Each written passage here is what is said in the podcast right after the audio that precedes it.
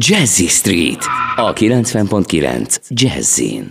A vonal túlsó végén köszöntetem Rusocki Viktoriát, aki a magyarországi PR vezetőjét, és a Kia fogta magát és össze-vissza nyert minden díjat, úgyhogy emiatt zaklatom őt. Szia! Szia, Sanyi, szia, üdvözlöm a hallgatókat. Hát mindenhol nyertetek valamit. Mesélj nekünk.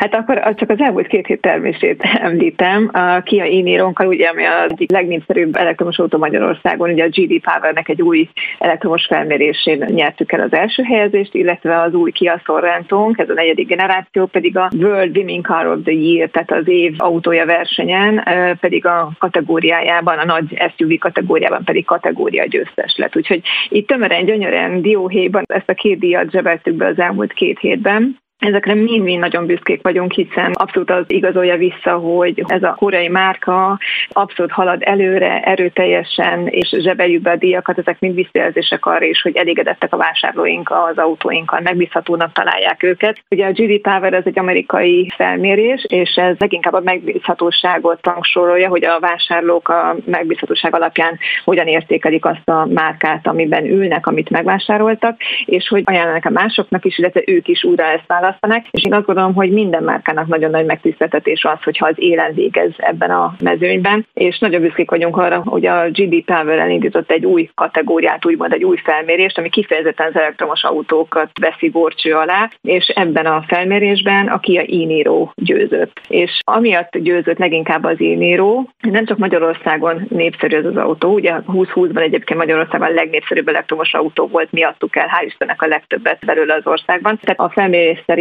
itt nézik a használati költséget, a hatótávot, a vezetési élményt, és ezeket figyelembe véve lett első helyzet az én írónk nem csak Magyarországon népszerű az autó azért, mert hogy megbízható. Én nekem erről mindig egy régi történet jut eszembe. Azok, akik hallgatják a műsort, szerintem már kívülről tudják, de most megint elmeséli a Pali. De nem is tudom, hogy van-e még a Fox Autorend. Wolfgang Bartes volt a tulajdonosa, és ő mesélte egyszer nekem, hogy annak idején lehetőségük nyílt arra, hogy vegyenek sok kiát, és hát az egyetlen autó volt, amit soha nem kellett szervizelni. Ez még akkor volt, amikor ugye elindultak itt Magyarországon már az új generációs modellek, és ez a Seed volt, azóta ez náluk így a megbízhatóság Magyarországnak a szobra volt. Na hát jó hallani. Hát igen, ugye azért, aki a egyedülálló a piacon, aki 7 év vagy 150 ezer kilométeres garanciát kínál, és azt gondolom, hogy emiatt is nagyon kedvelik a vásárlóink az autóinkat, mert azért ez, ez jelent valamit szerintem.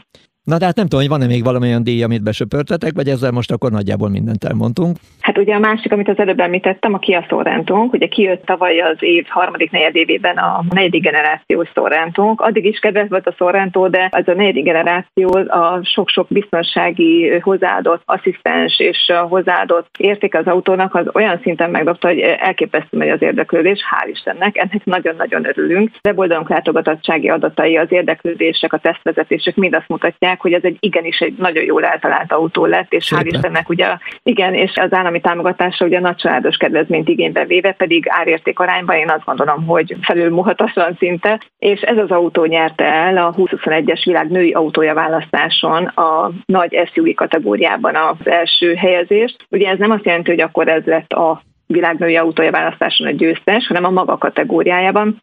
Tehát 38 ország 50 autós újságírónője alkotja ezt a zsűrit. Hál' Istennek egyébként van egy magyar zsűri tagunk Igen, Erzsé is bekerült. Igen, Erzsé is bekerült, nagyon örülünk neki. És hát ugye majd ők most fogják ebből a kategória győztesekből kiválasztani a végleges győztest, akiről elmondhatjuk, hogy a 21-es világnagyobb választás győztese lett. Én bízom benne, hogy ez a Sorrento egyébként jól fog szerepelni. Nem tudom, hogy valaki azt mondta, hogy meglepő, hogy női autós szemmel is, hogy a Sorrento ez a nagy, tágas autónk lett a befutó ebben a kategóriában. De én azt gondolom, hogy manapság ugye a nők már nem csak azt mondják, hogy milyen szín legyen az autó, hanem egyre több nő választ tudatosan autót és jár utána olvas teszteket, aminek mi nagyon-nagyon örülünk. Azért arra is büszkék vagyunk, hogy tavaly az x és az e lett kategória győztes, ugye akkor a 2020-as választáson, úgyhogy bízunk benne, hogy most 2021-ben is fogunk győzni a versenyben. Köszönöm, hogy itt voltál, és hát további kellemes hétvégét neked, és akkor nyugodtan gyűjtögessétek még a díjakat, hogyha még van egy pár darab, akkor pedig jöhet a sajtóér, és már is hívlak. Szia! Köszönöm szépen, neked is szép hétvégét, és a hallgatóknak is.